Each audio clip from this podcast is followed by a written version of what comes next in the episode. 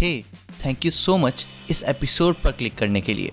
अगर आपको ये पॉडकास्ट और इसके एपिसोड्स पसंद आते हैं तो मेरे पास एक एक्सक्लूसिव एपिसोड है आपके लिए, जो है स्टोरी ऑफ यूनिवर्स के बारे में। आई एम श्योर कि आपको यह एपिसोड बहुत ज़्यादा पसंद आएगा। इस एपिसोड को आप जस्ट निन्यानवे रुपीस में एक्सेस कर सकते हैं।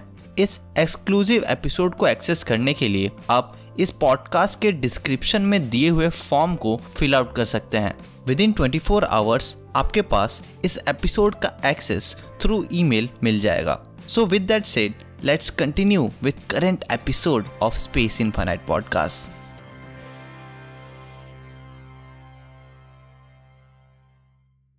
अगर आप स्पेस को देखेंगे तो कई चीजें नोटिस करेंगे, planets, stars, moons, even galaxies.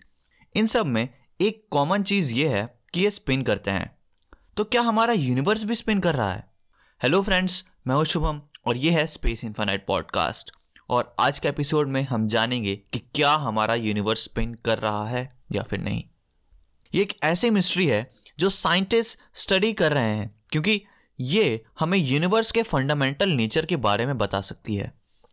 Just cosmology के बाकी क्वेश्चंस की तरह ही ये भी एक एब्स्ट्रैक्ट क्वेश्चन है, लेकिन जो कॉस्मोलॉजी को स्टडी करते हैं उनके लिए ये एक वे ऑफ फंडामेंटल फिजिक्स को समझने का तरीका है। कई चीज़ें अर्थ पर लेबोरेटरीज में टेस्ट नहीं की जा सकती, तो कॉस्मोलॉजिस्ट यूनिवर्स और यूनिवर्स की ज्योमेट्री का यूज़ करते हैं जो बता सके कुछ फंडामेंटल फिजिक्स के बारे में। साइंटिस्ट ने यूनिवर्स के फंडामेंटल नेचर के बारे में सोचते हुए एज्यूम करना स्टार्ट किया कि यूनिवर्स रोटेट नहीं करता और ये आइसोट्रॉपिक है। इसका मतलब कि ये सेम दिखता है सभी डायरेक्शंस में। ये एजम्पशन कंसिस्टेंट है इवन आइंस्टाइन की इक्वेशंस में। और इसी थिंकिंग से साइंटिस्ट ने बिल्ड किया एक स्टैंडर्ड कॉस्मोलॉजिकल मॉडल जो डिस्क्राइब करता है यूनिवर्स को। ये एजम्पशन कि यूनिवर्स नॉन रोटेटिंग है, ये एनकोडेड है इवन हमारी कैलकुलेशंस करने के तरीके में, और हम जैसे डेटा को एनालाइज करते हैं उसमें, और बेसिकली बहुत सारी चीज़ें जो हम करते हैं उन सभी में ये एजम्पशन कांस्टेंट है। बट ये हमारी एजम्पशन है और हमें इसे टेस्ट करने की ज़रूरत है कि क्या सच में यूनिवर्स नॉन रोटेटिंग है या फिर नहीं, क्योंकि ये हमारी पूरे यूनिवर्स की अंडरस्टैंडिंग को, हमारी थ्योरीज को बदल कर रख सकता है। तो ये देखने के लिए कि क्या ये एजम्पशंस यूनिवर्स और फंडामेंटल फिजिक्स से रिलेटेड सही हैं, साइंटिस्ट ने गैदर की ऑब्जर्वेशंस मॉडल्स को टेस्ट करने के लिए। पर्टिकुलरली साइंटिस्ट ने कॉस्मिक माइक्रोवेव बैकग्राउंड से आने वाली लाइट को यूज़ किया। ये लाइट ओल्डेस्ट है यूनिवर्स में जो हम ऑब्जर्व कर सकते हैं, जो एमिट हुई थी बिग बैंग के just three lakh eighty thousand years के बाद, यानी कि बहुत ही एंशियंट लाइट है जो हमारे हर तरफ फैली हुई है।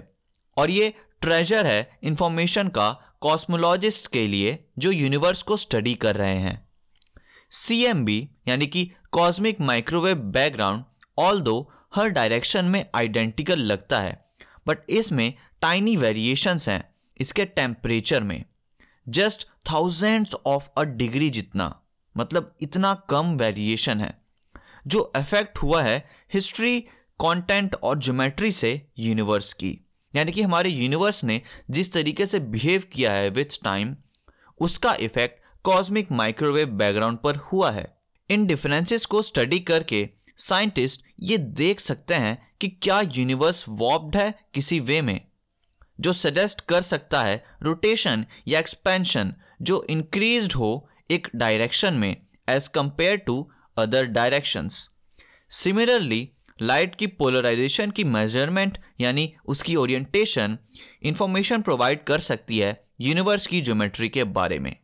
सो साइंटिस्ट ने ये फाउंड किया कि सीएमबी लाइट कोई एविडेंस शो नहीं करती कि यूनिवर्स रोटेटिंग है।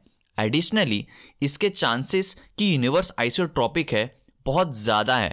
इसका मतलब है कि ये दिखता सेम है हर डायरेक्शन में। एक और स्टडी में ये पता लगा कि यूनिवर्स होमोजेनस है, यानी कि ये सेम है हर जगह लार्ज स्केल्स पर भी।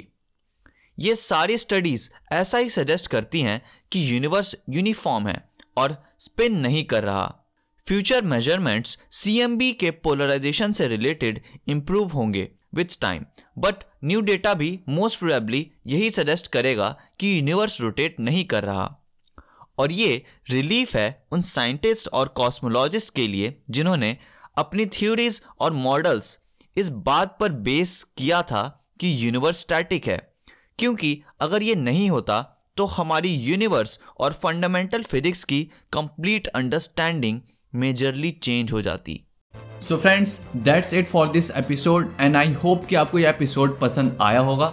अगर आप इस एपिसोड को स्पॉटिफाई पर सुन रहे थे तो make sure to share with your friends, and if you are watching this on YouTube make sure to give it a thumbs up and subscribe to the channel if you are new to the channel. और मुझे आप comment section में बताइए कि हम और किन topics पर वीडियोस या फिर ऐसे पॉडकास्ट या फिर इन टॉपिक्स को और कैसे इंटरेस्टिंग तरीके से डिस्कस कर सकते हैं। Thanks for watching and stay tuned to space infinite.